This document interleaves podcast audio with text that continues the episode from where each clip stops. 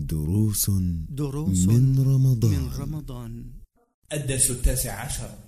بسم الله الرحمن الرحيم. الحمد لله رب العالمين. صلى الله وسلم على نبينا محمد على آله وأصحابه أجمعين. الاعتكاف هو لزوم مسجد لطاعة الله سبحانه وتعالى بأن يبقى في المسجد ليله ونهاره ولا يخرج إلا لحاجة ويرجع إليه. هذا هو الاعتكاف وهو مشروع في رمضان وفي غيره ولكنه في رمضان أفضل لفعل النبي صلى الله عليه وسلم فإنه كان يعتكف العشر الأوسط من رمضان تحريا لليلة القدر. فلما ترجح عنده أنها في العشر الأواخر نقل اعتكافه صلى الله عليه وسلم إلى العشر الأواخر. فالاعتكاف سنة وعبادة عظيمة وهو لزوم مسجد لطاعة الله تعالى.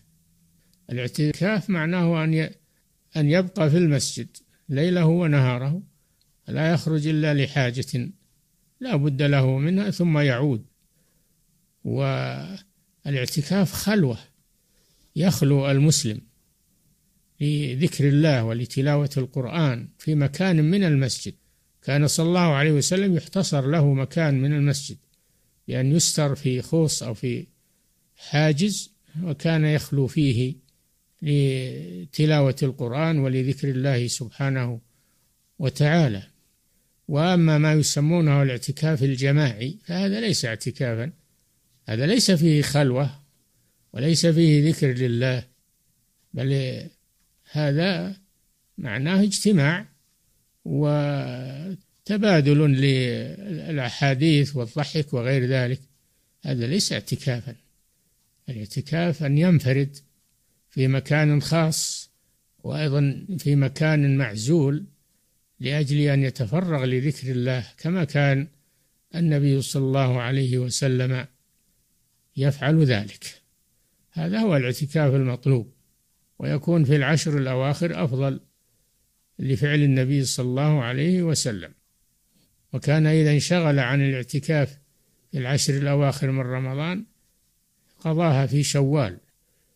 فالاعتكاف عبادة عظيمة. الله جل وعلا قال ولا تباشروهن يعني الزوجات وأنتم عاكفون في المساجد. فمباشرة الزوجة من المعتكف تبطل الاعتكاف لهذه الآية. وهذا بالإجماع. المعتكف يتجنب هذه الأمور المخلة باعتكافه ويحرص على أن يقضي وقته بذكر الله وبتلاوة القرآن وبالخلوة بربه عز وجل ولا يخرج إلا للصلاة مع الجماعة من معتكفه.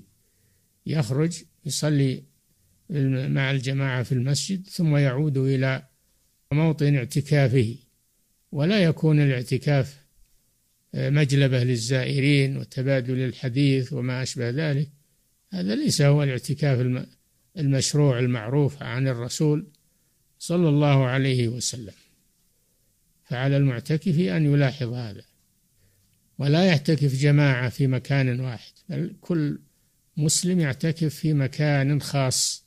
يخلو فيه بربه عز وجل ويتفرغ لذكره وعبادته. هذا هو الاعتكاف الذي فعله النبي صلى الله عليه وسلم.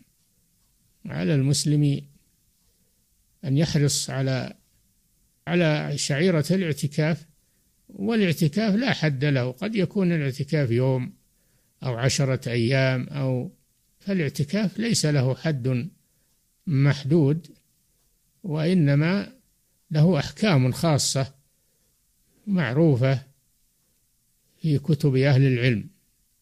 فليتقيد الإنسان بآداب الاعتكاف وأن يحرص على إخلاص النية لله عز وجل وأن لا يخرج من معتكفه إلا لحاجة لا بد كالوضوء.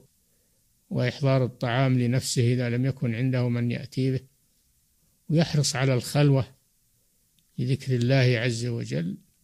هذا هو الاعتكاف المشروع الذي يرجى لصاحبه الأجر والثواب. وأما الاعتكاف الذي هو اسم اعتكاف ولا يتقيد بأحكامه فهذا ليس اعتكافا. هذا ونسأل الله سبحانه وتعالى أن يوفقنا جميعا لفعل الخيرات وترك المنكرات وأن يجعلنا حريصين على إقامة السنة والاعتدال فيها والإخلاص لوجه الله عز وجل. صلى الله وسلم على نبينا محمد وعلى آله وصحبه أجمعين.